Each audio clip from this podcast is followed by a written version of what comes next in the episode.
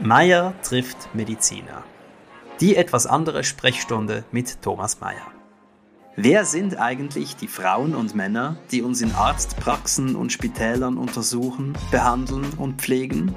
Was treibt sie an? Was bringt sie an ihre Grenzen? Ich bin Thomas Meier, Schriftsteller aus Zürich. In dieser etwas anderen Sprechstunde treffe ich spannende Menschen aus der Medizin und unterhalte mich mit ihnen über die großen und kleinen Fragen des Lebens. Ich sitze hier an der Psychiatrischen Universitätsklinik Zürich und mir gegenüber ist Elmar Habermeier, seines Zeichens forensischer Psychiater. Guten Tag, Herr Habermeier, und danke, dass Sie sich Zeit nehmen für ein Gespräch mit mir. Hallo, Herr Meier. Gerne. Was beschäftigt Sie gerade, privat oder beruflich?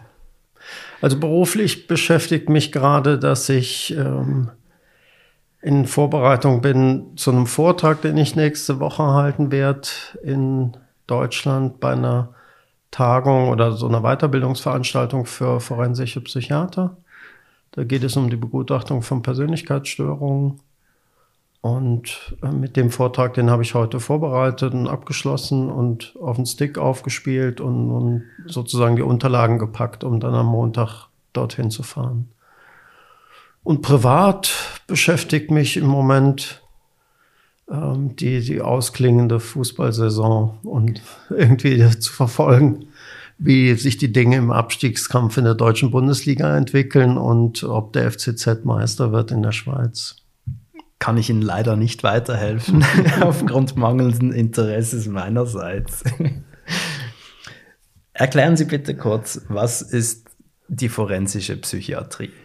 Die forensische Psychiatrie ist der Teil der Psychiatrie, der sich mit der Schnittstelle zum Recht befasst. Also wir sind als forensische Psychiater beauftragt, im Rahmen von Gerichtsverfahren Gutachten zu erstellen und sollen in den Gutachten in der Regel darlegen, ob eine psychische Störung vorliegt und welche Auswirkungen die auf bestimmte Fähigkeiten einer Person hat. Das kann letztlich im zivilrechtlichen oder sozialrechtlichen Bereich die Arbeitsfähigkeit betreffen. Und in dem Bereich, den ich schwerpunktmäßig bearbeite, geht es dann um Fragen der Schuldfähigkeit, also der Fähigkeit eines Menschen, Verantwortung oder in Verantwortung genommen zu werden oder Verantwortung wahrzunehmen für das, was er tut. Wie ermittelt man das? Das ermittelt man, indem man mit der Person spricht und versucht herauszufinden, ob eine psychische Störung vorliegt, weil letztlich geht das Gesetz und die ähm, Juristerei davon aus, dass jeder Mensch bis zum Beweis des Gegenteils oder jeder volljährige Mensch in der Lage ist, äh, Verantwortung für sein Handeln zu übernehmen. Und, und somit schuldfähig ist. Genau, und es geht letztlich um Ausnahmebestände. Also man muss prüfen, ist jemand so schwer beeinträchtigt durch eine psychische Störung, dass er entweder nicht mehr einsehen kann, dass er was Falsches getan hat oder was Verbotenes getan hat, oder halt Handlungsimpulsen nicht mehr ausreichend Widerstand entgegenbringen konnte. Und das ist etwas, was Sie im Gespräch ausreichend abklären können. Oder gibt es ja, da auch also, Verhaltensweisen, die eindeutig darauf hinweisen? Ja, also es ist im, im Gespräch, man muss ja einfach sich klar machen, das Gespräch ist letztlich das Werkzeug von einem Psychiater. Also ich kann in der Regel Diagnosen nicht mit der Hilfe von Laborbefunden oder Bildgebungsverfahren stellen, sondern ich muss mit dem Gespräch arbeiten und im Gespräch arbeiten. Und ähm, dann kann ich schon im Gespräch, ähm, auch vor allen Dingen im Gespräch über die Lebensgeschichte eines Menschen irgendwie viel über ihn erfahren und auch viel darüber erfahren, ob sich zum Beispiel durch eine psychische Erkrankung, die irgendwann aufgetreten ist, halt die Leistungsfähigkeit deutlich reduziert hat. Es ist ja in der Regel schon so, dass Menschen, die wegen psychischen Störungen straffällig werden, ähm, im Vorfeld schon massive Leistungseinbußen hatten. Also zum Beispiel ein typischer Fall ist jemand, entwickelt eine schizophrene Erkrankung zum Beispiel, wo die Wahrnehmung der Umgebung und der Realität als solche massiv gestört ist die verlieren in der Regel, bevor sie straffällig werden, auch schon ihre Arbeitsstelle oder Kontakte zu ähm, Bezugspersonen und, und kommen häufig auch schon mit äh, der Polizei in anderen Kontexten in Kontakt. Und deswegen ist es halt auch wichtig, in das Gespräch nicht unvorbereitet reinzugehen. Also du kannst jetzt nicht praktisch an dich den Anspruch stellen, dass du im Gespräch, in einem einstündigen Gespräch sofort irgendwie rauskriegst, ähm, wo die Schwachstellen des Gegenübers sind. Das ist ja so ein Vorteil, was Psychiater, Psychiatern häufig entgegengebracht wird, so nach dem Motto, oh, ne, wenn ich mich jetzt lange mit dir unterhalte, dann ähm, stellst, du irgendwie, dann stellst du irgendwelche Diagnosen. Sondern ähm, ich glaube, wirklich wichtig ist, dass wir ähm, nicht unvorbereitet in solche Gespräche reingehen. Also ich habe mir vorher die Akte genau angeschaut, ich habe mir Zeugenbefragungen, ähm, die Protokolle davon angeschaut und habe ein ungefähres Bild, was da auf mich zukommt und kann auch dann Widersprüche von dem, was der Explorant mir erzählt und den Akten als solche wahrnehmen und dann auch im Gespräch benennen und schauen, was ich da für Rückschlüsse draus ziehe. Kann man sie bescheißen? Kann ja. man Schuldunfähigkeit glaubhaft vorspielen? Also man kann mich definitiv bescheißen. Also warum sollte man mich nicht bescheißen können? Aber das Risiko, beschissen zu werden, steigt bei mangelhafter Vorbereitung. Und ich versuche halt einfach das Risiko zu minimieren. Aber ich bin jetzt kein Mensch, der per se oder durch die Ausbildung davor gefeit ist, äh, irgendwie eine Täuschung nicht zu erkennen. Im Übrigen ist der in der Regel nicht der Versuch, ähm, da möglichst krank zu erscheinen, sondern in der heutigen Zeit hat sich das fast gekehrt. Wir haben eher das Problem, dass Betroffene häufig versuchen, möglichst gesund rüberzukommen, weil sie halt nicht mit der forensischen Psychiatrie ähm, konfrontiert werden wollen. Warum wollen sie das nicht?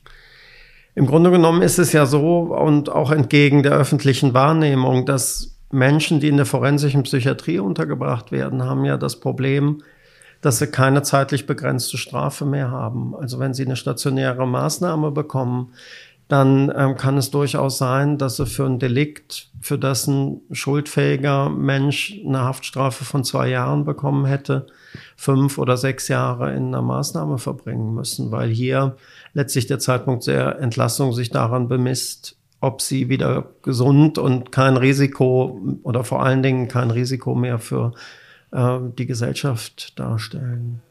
Dann frage ich andersrum, kann man glaubhaft so tun, als sei man in Ordnung?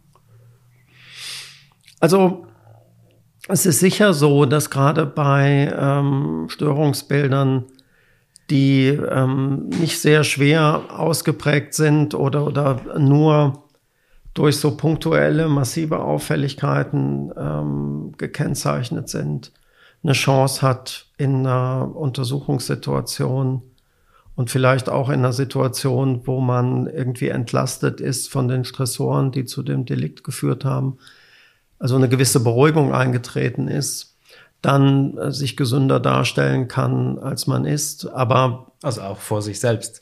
Auch vor sich selbst. Und es ist ja letztlich Psychische Erkrankungen werden ja letztlich auch moduliert durch sozialen Stress und es kommt zum Beispiel auch bei schwerwiegenden psychischen Erkrankungen vor, dass wenn jemand dann nach Begehung von einem Delikt zum Beispiel in Haft genommen wird oder in ähm, psychiatrisches Krankenhaus eingewiesen wird, dass sich ja schon vieles regelt. Also ne, es gibt einen bestimmten geregelten Tagesablauf. Ähm, der Betreffende muss sich nicht mehr Sorgen machen darum, ob er irgendwie ausreichend zu essen hat. Also es gibt eine gewisse Versorgung, es gibt ein Dach über dem Kopf und dadurch entspannt sich auch schon einiges und einiges von der akuten Dynamik kann dann auch schon zurückgegangen sein, wenn ich die Betroffenen dann häufig erst so zwei, drei Monate nach dem Delikt dann sehe.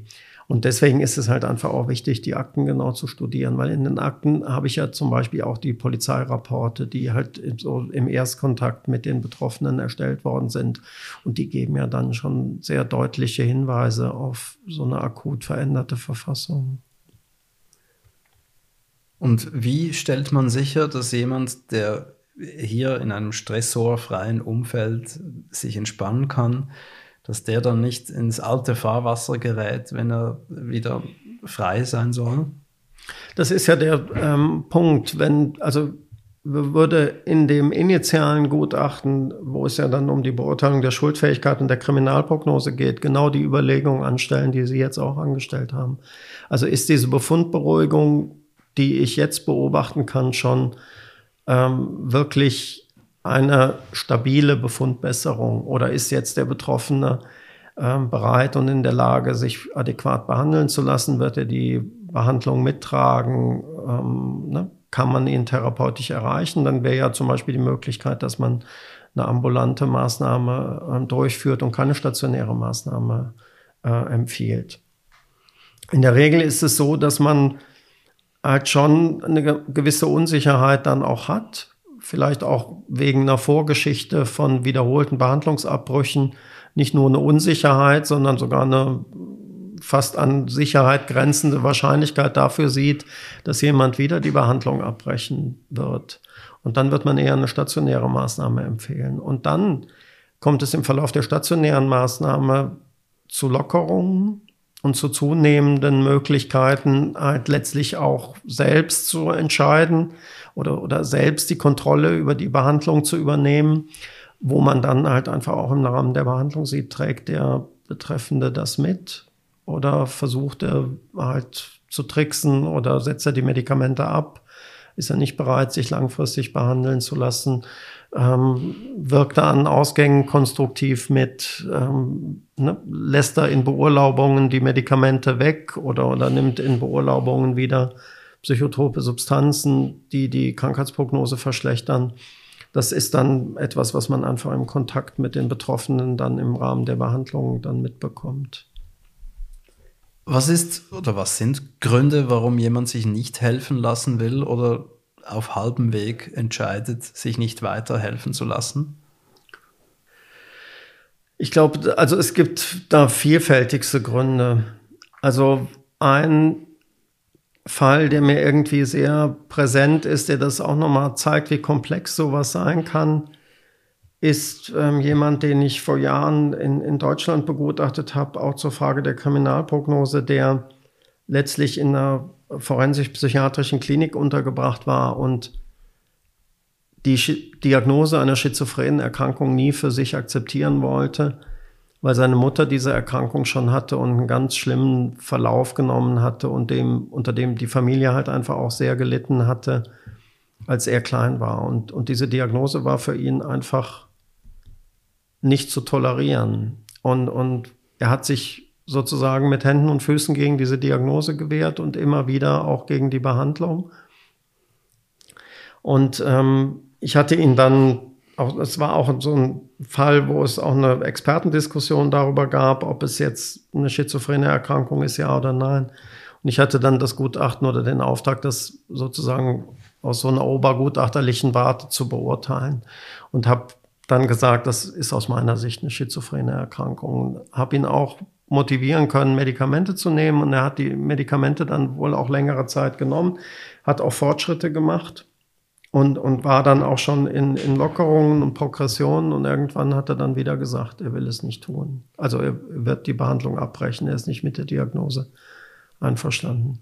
Und ich glaube, da war wirklich die entscheidende Motivation, dass er sich mit diesem Konzept dieser Erkrankung nicht identifizieren wollte. Und, und dann ist natürlich schon das Problem, wenn jemand dann so weit gesundet ist, dass er das frei verantwortlich ablehnen kann, dann ist das auch was, was man zu akzeptieren hat.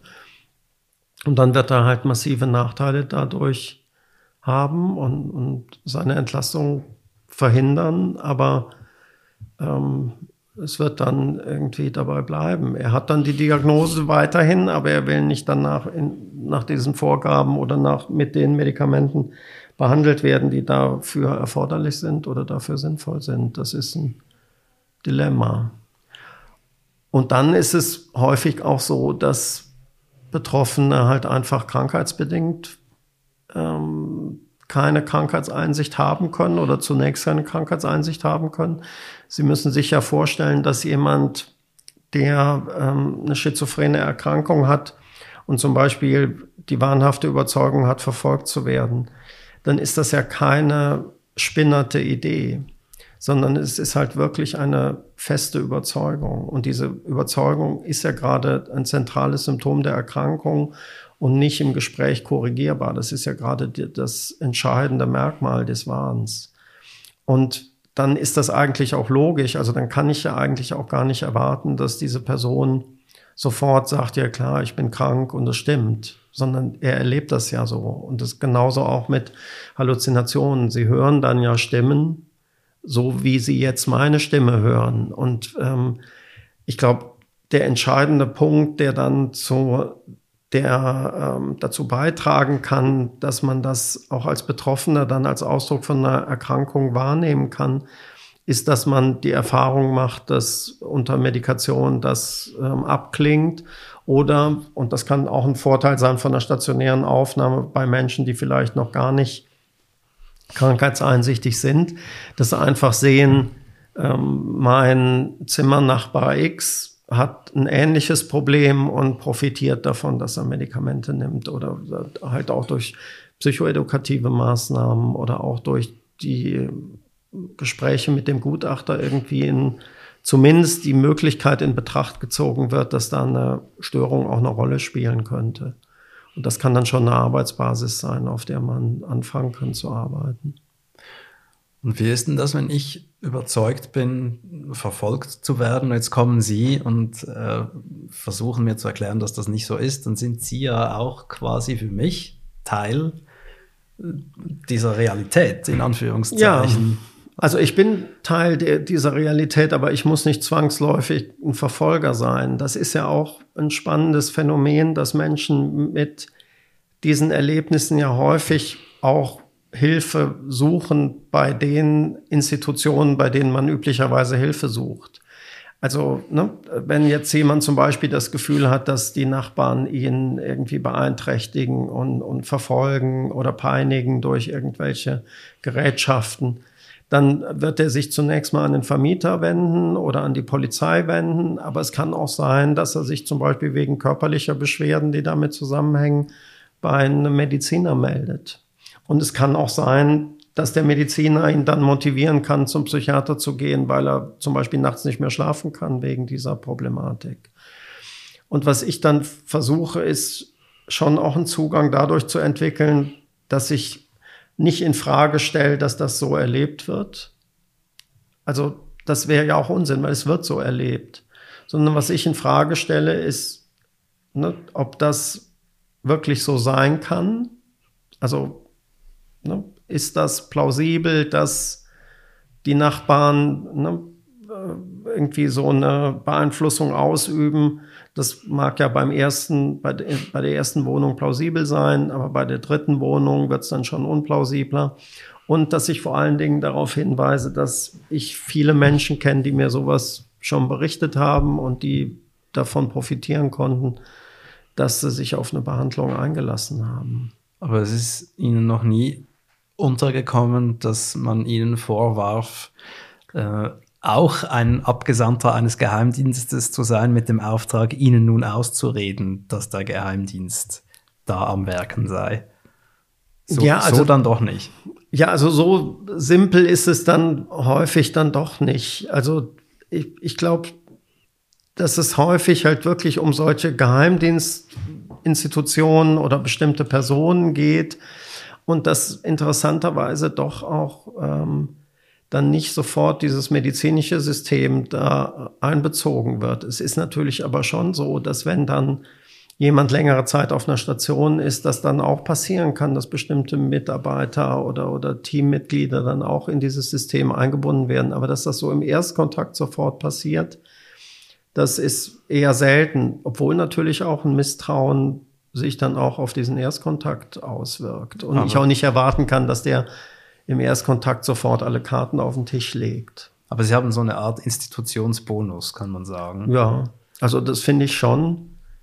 Ähm, also das ist, glaube ich, schon so, dass die Arztrolle oder, oder die, die ähm, Rolle eines ähm, Pflegers in einer Klinik oder so schon eher so eine positive Grundschwingung damit drin ist, die da vielleicht auch manches erleichtert. Nicht immer, aber in vielen Fällen.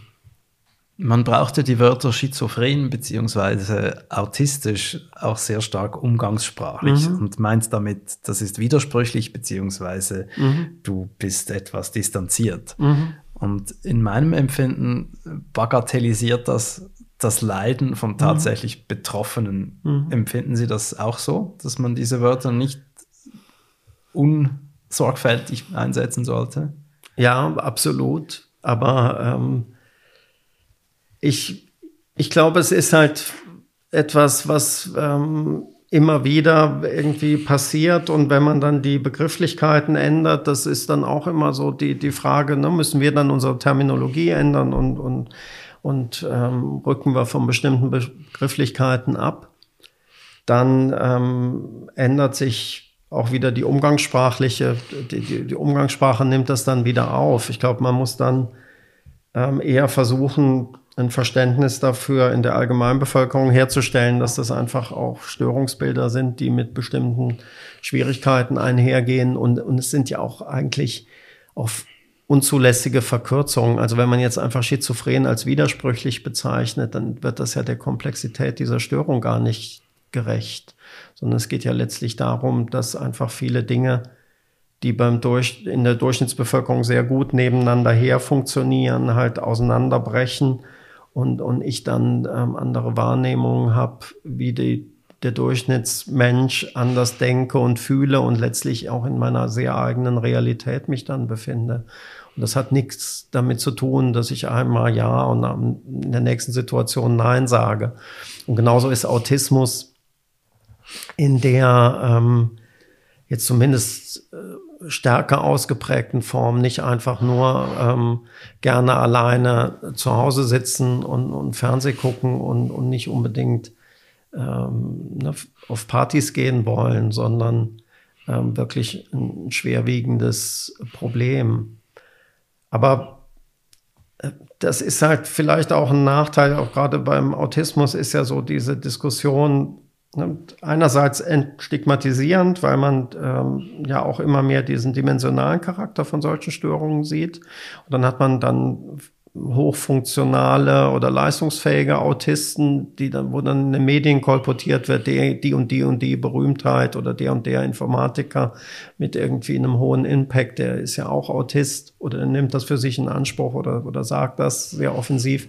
Das ist ja primär auch eine Chance, um psychische Störungen zu entstigmatisieren. Aber es ist halt ein Problem, dass dann so in der Alltagssprache einfach diese Komplexität dieser Störungen, vor allen Dingen auch diese schweren Ausprägungsgrade dieser Störungen in der Form nicht mehr gewürdigt werden. Stichwort Allgemeinbevölkerung. Wir haben ja in den letzten zwei Jahren eine starke Radikalisierung erlebt äh, in Bezug auf Covid-19. Es gab ja sehr viele Menschen, die überzeugt waren und sind, dass da äh, ein großer Plan bestehe, um die Leute zu knechten, zu chippen, zu kontrollieren mhm. und so weiter. Und das sind ja Menschen, die bis anhin äh, nicht klinisch auffällig waren, sondern es scheint so über Nacht in eine Art, äh, ich sage jetzt mal, Populärparanoia äh, verfallen mhm. sind. Was ist Ihre Meinung dazu? Wie haben Sie das erlebt und beobachtet? Wie bewerten Sie es? Also ich glaube, wir müssen wirklich aufpassen, das als ähm, ein klinisches und, und medizinisches Problem aufzufassen oder als ein Ausdruck von psychischer Gestörtheit zu werden wenn Menschen Dinge denken, die wir inhaltlich äh, nicht nachvollziehen können oder die sich so mit unserem rationalen Denken irgendwie stoßen. Auf der, auf der Symptomebene gedacht ist es natürlich schon so, dass ähm, man bestimmte Überzeugungen äh, irgendwie sehr skurril finden kann. Also ich erinnere mich noch, als ich im Zug gefahren bin zu der, zu meinem ersten Vortrag, den ich auf einer Tagung gehalten habe. Und das war irgendwie 1996. Da fuhr ich mit meiner Doktormutter im Zug, um da meine Daten von der Doktorarbeit zu präsentieren. Und da saßen vor uns so zwei Frauen im Zug und unterhielten sich über so Steine, die irgendwelche Aura ähm, Dinge ausstrahlen und heilen und alles drum und dran.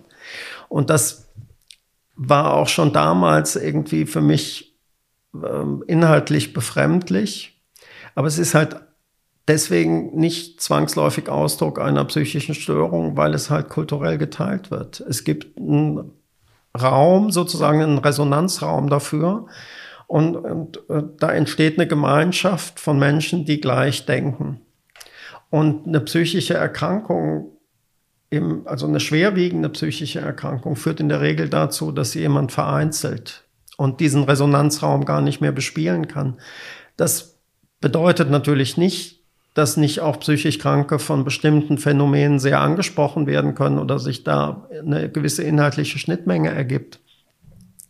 Aber es ist ähm, sicherlich oder es wäre absolut unklug und, und auch aus psychiatrischer Sicht unsinnig, jetzt jeden Corona-Skeptiker oder Leugner als psychisch gestört oder auffällig ähm, zu ähm, adressieren. Und, und es würde auch, glaube ich, gesellschaftliche Diskussionen über so Phänomene einfach abklemmen. Also da sollten wir Psychiater auch keinen Beitrag zu leisten. Bin ich absolut einverstanden, aber es ist ja doch auffällig, dass, dass ähm, sehr, ich sage es mal, eigensinnige Überzeugungen ja. ähm, ja, von größeren Gruppen übernommen werden und, und proklamiert werden. Mhm. Wie Beispiel, also die, der Klassiker ist die jüdische Weltverschwörung, ja. aber es gibt ja auch die modernisierten Versionen von eben Bill Gates will mhm. allen einen Chip mhm. einpflanzen. Mhm. Und ich war auch immer der Meinung, das ist nicht klinisch, aber trotzdem, ja, schwierig und, ja. und, und auffällig. Ja, aber nicht alles, was schwierig und auffällig und problematisch ist, ist klinisch. Also das, ich glaube, das ist ja auch gerade das Spannende an der forensischen Psychiatrie. Wenn Sie irgendwie lesen, in der Zeitung von irgendeinem besonders grässlichen und, und, schlimmen Delikt, dann wird in der Regel in der Presse die Gleichsetzung vorgenommen. Besonders drastisches Delikt, mhm. besonders äh, schwer gestörter mhm. Mensch. Und wir dürfen das gerade nicht tun. Und, und das ist ja auch der Antrieb für mich, das möglichst genau abzuklären. Und ich finde, wenn wir es uns so einfach machen, dass wir sagen, alles, was wir nicht verstehen oder inhaltlich nicht nachvollziehen wollen oder was wir vielleicht auch gar nicht für diskutierbar halten, aus gesellschaftlicher Warte raus, das ist krank, dann kommen wir in eine wirklich gefährliche Schieflage. Das ist ja in der, in der Sowjetunion gab es halt den politischen Wahn. Und das war dann halt die Leute, die nicht an den dialektischen Materialismus glauben konnten und wollten. Und, und dann hat man die in die Psychiatrie verlocht. Und, und das ist einfach, das zeigt auch, dass man da aufpassen muss, dass man sich nicht instrumentalisieren lässt. Also diese, diese Begrifflichkeiten der psychischen Störung, die dürfen nicht nur auf rein so, so, so plakativ ins Auge stechende äh, Denkinhalte bezogen werden, sondern die müssen sich einfügen. Also zum Beispiel, wenn ich die Diagnose einer Schizophrenie stellen will oder, oder muss, dann fußt die nicht nur auf einem Denkinhalt verfolgt oder beeinträchtigt zu werden, sondern sie fußt halt auch dann auf bestimmten kognitiven Leistungsdefiziten, auf einer Unruhe, auf einem Leidensdruck, der entsteht. Was ist denn Ihre professionelle Einschätzung der Tatsache, dass, dass diese Verschwörungserzählungen so beliebt geworden sind? Also ich, ich glaube, dass ich das professionell gar nicht beurteilen kann, weil es wahrscheinlich eher, ähm, eher, Meinung. eher ein, ähm, ein vielleicht soziologisches, medientheoretisches Thema ist. Also ich glaube, jetzt aber ohne wirklich aus ausdrücklich, ohne den Anspruch, das wirklich jetzt professionell völlig klar zu blicken. Aber ich glaube, dass es einerseits ein Problem ist, dass in unserer Gesellschaft viele ähm, so, so ähm, kulturelle Rahmenbedingungen weggefallen sind. Also wir sind viel stärker individualisiert mit allen Vor- und Nachteilen. und uns fehlt halt so ein, ein, Erklärungsmodell für vieles. Und früher hatte man halt in so einer stark religiös geprägten Gesellschaft oder in bestimmten politischen Communities relativ stabile Erklärungsmodelle. Die schlossen dann ja auch schon aus. Also zum Beispiel ähm, kann ich mich noch erinnern, dass so die, die älteren Geschwister von meinem Vater, die, die fragten noch, wenn ähm, deren Kinder jemanden nach Hause brachten, also ein Freund oder so, dann wurde, die, wurde der Freund gefragt, bist du katholisch und wählst du die CDU? Und wenn das nicht der Fall war, dann konnten die abtreten. Also das war ja auch schon engstirnig, aber es hat so eine, ne? also es ist ja nicht so, dass diese Engstirnigkeit eine neue Erfindung mhm. ist oder so. Die gab es ja früher auch, mhm. aber sie war dann halt in größeren kulturellen Kontexten. Also dann war halt ne, eine bestimmte Hardliner-Truppe, aber das waren ja auch noch nicht mal Hardliner. Das waren eigentlich nette Leute, aber die, die waren halt so, die tickten so, das war so. Und, und heute ist das dann aufgebrochen in so kleinere Communities und, und auch verbunden mit einer gewissen Unsicherheit, wo sich dann durch solche Mythen und Verschwörungstheorien halt auch eine Sicherheit wiederherstellen lässt. Und ich finde, also das war sehr interessant. Ich, bei uns zu Hause ähm, lief so eine Corona-Demo vorbei ähm, vor einigen Monaten. Und dann ähm, habe ich mir das angeguckt und es ist ja wirklich auch ein extrem heterogenes Klientel von sehr, ne, da waren so äh, christlich-dogmatische Gruppen, religiöse Fanatiker, die dann mit Marienstatuen äh, liefen, offensichtlich Rechtsradikale bis hin zu esoterischen aus dem eher so Linksspektrum. Also ganz, äh, eigentlich ja auch eine ganz spannende Mischung, wie, wie, wie die sich dann da alle finden. Und auch spannend finde ich, ist ja dann, oder das würde dafür sprechen, dass da auch diese Verunsicherung schon sehr stark dazu beigetragen hat, dass sich diese Szene jetzt ja doch zumindest so in der Wahrnehmung ein bisschen auflöst, nachdem dieser, äh, dieses Thema nicht mehr so bedrohlich ist oder nicht mehr als so bedrohlich wahrgenommen wird. Aber ich finde nochmal, eigentlich bin ich da gar nicht zwingend der richtige Gesprächspartner für das Thema. Also ich habe das jetzt eher so als politisch oder gesellschaftlich interessierter Mensch gesagt und würde mir dann eher anmaßen ähm, zu sagen, ne, da äh, versuche ich anhand der und der anderen Symptome dann eine Trennlinie zu ziehen zu der psychischen Störung im engeren Sinne. Und ähm, da geht es dann eher um eine Abgrenzung und weniger um eine Analyse und Bewertung von politischen oder gesellschaftlichen Prozessen. Wir haben über, ich sage jetzt mal, etwas extremere oder eindeutigere Fälle von, von psychischen Einschränkungen gesprochen. Im Alltag, im Umfeld gibt es ja ganz viele mildere mhm. oder harmlosere oder harmlos wirkende ähm, Erscheinungen. Wir alle kennen die, die Frau oder den Mann mit, mit irgendeiner traumatischen Erfahrung und die sich dann nicht Hilfe sucht, sondern glaubt, wenn man da vorwärts gucke und nie zurück, dann, dann löse sich das von allein. Wie ist mit solchen Menschen umzugehen? Also ich finde, dass das primär ähm, nicht Aufgabe von uns sein kann oder von Psychiatern sein kann, jemanden dazu zwingen, sich mit bestimmten Ereignissen aus seiner Biografie ähm, sehr bewusst auseinanderzusetzen. Also ne, das sind ja auch, es gibt ja Verdrängungsmechanismen, die machen ja auch Sinn. Zum Beispiel. Oder, oder, oder zum Beispiel, es kann ja ein Problem sein, dass Menschen oder, oder ein Kennzeichen der posttraumatischen Belastungsstörung ist ja gerade, dass Menschen immer wieder von diesem Erleben oder immer wieder diese Situation wiedererleben oder in, in Konfrontation mit bestimmten Triggerreizen aus dieser Situation einfach so sich aus der Realität ausklinken müssen oder, oder dann in dissoziative Zustände oder in Stresszustände geraten. Also das Erinnern von Traumata ist ja nicht immer nur hilfreich. Also und ich glaube, es ist auch so eine ähm, ein bisschen naive Vorstellung, dass das immer so kathartisch sich dann auflöst und dann ist alles gut. Also insofern habe ich schon auch Respekt davor oder, oder würde, wenn ich jetzt irgendwie mitbekomme, ähm, in meinem Freundeskreis, da ist jemand, von dem wissen alle, dass der was Schlimmes erlebt hat, aber der redet nicht darüber und der ist eigentlich psychosozial leistungsfähig, dann würde ich das akzeptieren. Was ist, wenn er nicht mehr leistungsfähig genau, ist? Dann, Oder wenn ich als mitfühlender Mensch merke, da ist was im Argen. Mhm.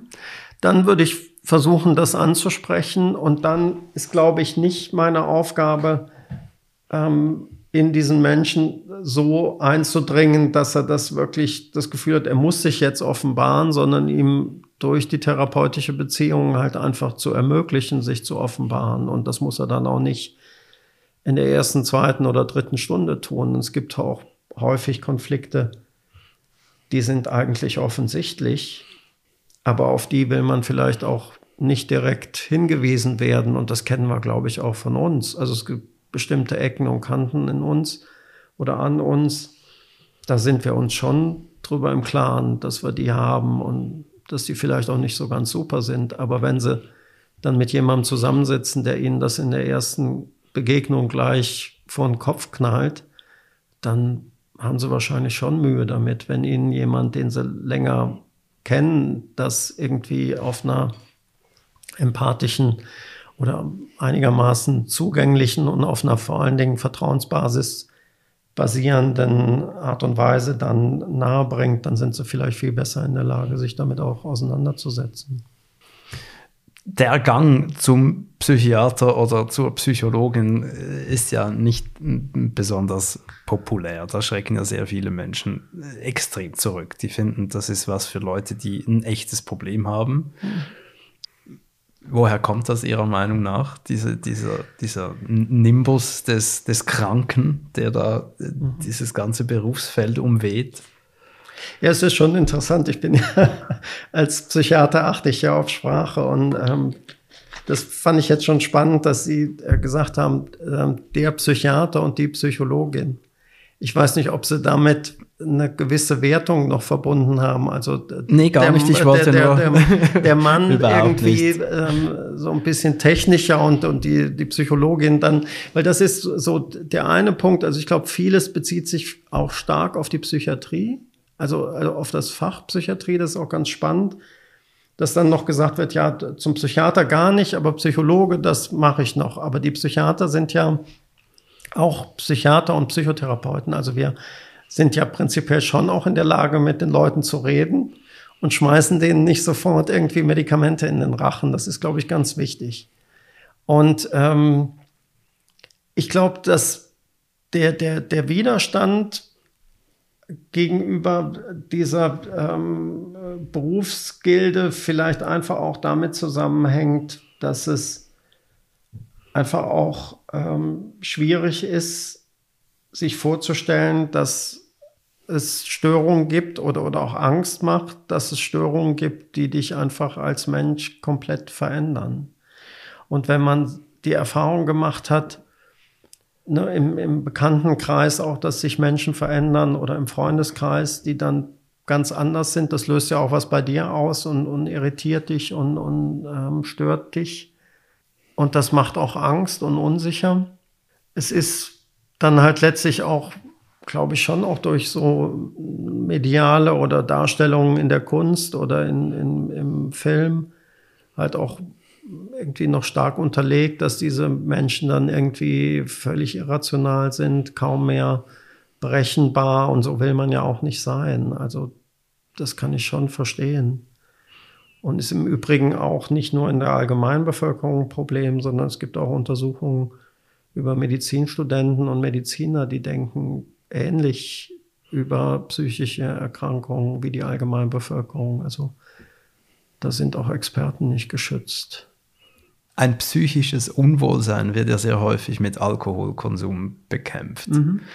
Und das sieht man ja und hat es auch selber schon gemacht. Es mhm. ist ja sehr äh, verbreitet, dass das äh, getrunken wird und vor allem in so einem, ich sage jetzt, kontrollierten Maß.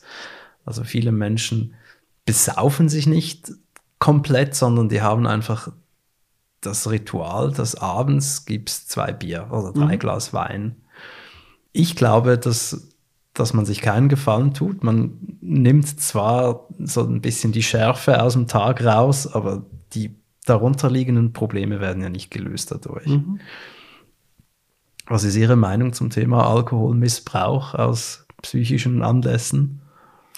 Also, äh, was Sie ansprechen, ist wirklich ein sehr großes und typisches Problem, insbesondere halt von der ähm, männlichen Population.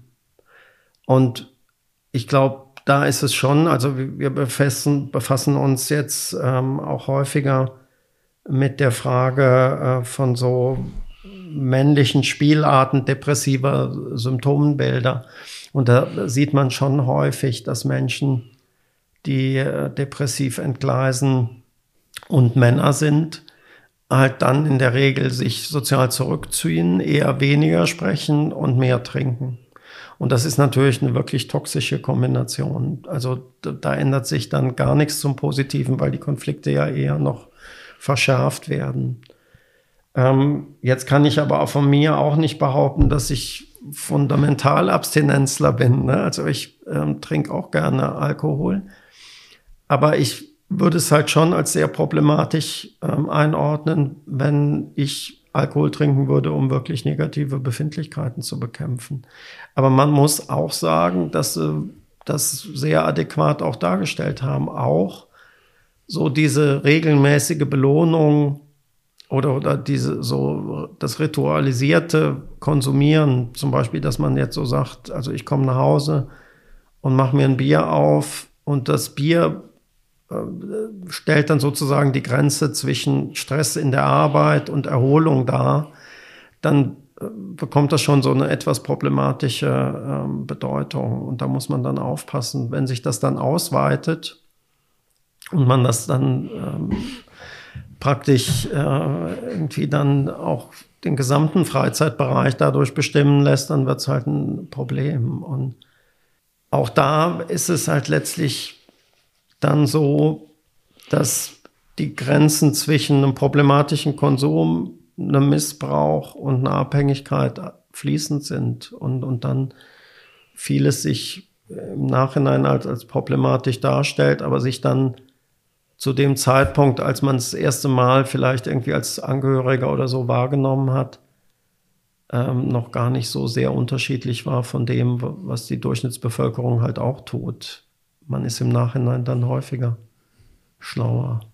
Ja, klar, die anderen saufen ja auch. Das macht es ja. weniger Also, das schlimm. ist ja auch das, was ich immer auch so in Fortbildung, ich habe vor zwei Wochen noch eine Fortbildung gehalten, wo es auch so um die Schulung von Polizeibeamten und Behördenmitgliedern ging.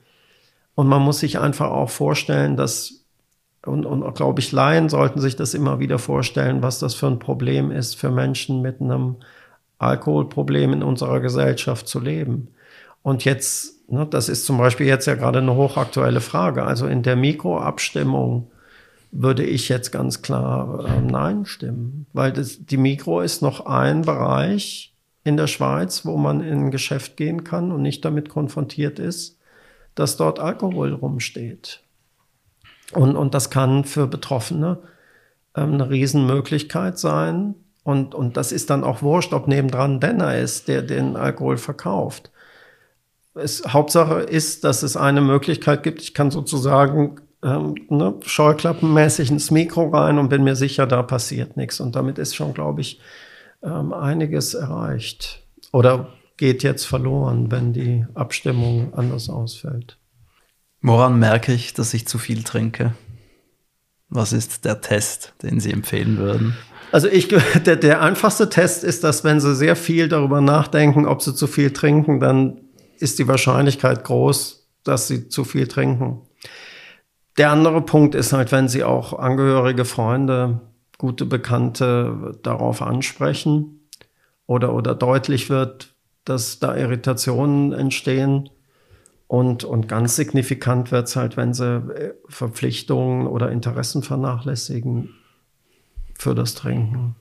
Verpflichtungen kann halt auch bedeuten, dass sie halt einfach merken, ich komme morgens nicht mehr in die Pushen oder ich komme zu spät zur Arbeit. Und aber das Hauptproblem, also ich glaube, der feinste Indikator ist wirklich, wenn sie selbst sich die Frage stellen, ne, warum habe ich das jetzt gemacht oder ne, warum tue ich das jetzt?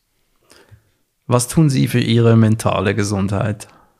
Oder was tun Sie nicht, um sie, um sie zu erhalten? Ähm, für meine mentale Gesundheit, ich, ich glaube, was ich ganz gut machen kann, ist, dass ich die kurze oder wenige Zeit, die ich habe, um auszuspannen, nutze, um auszuspannen.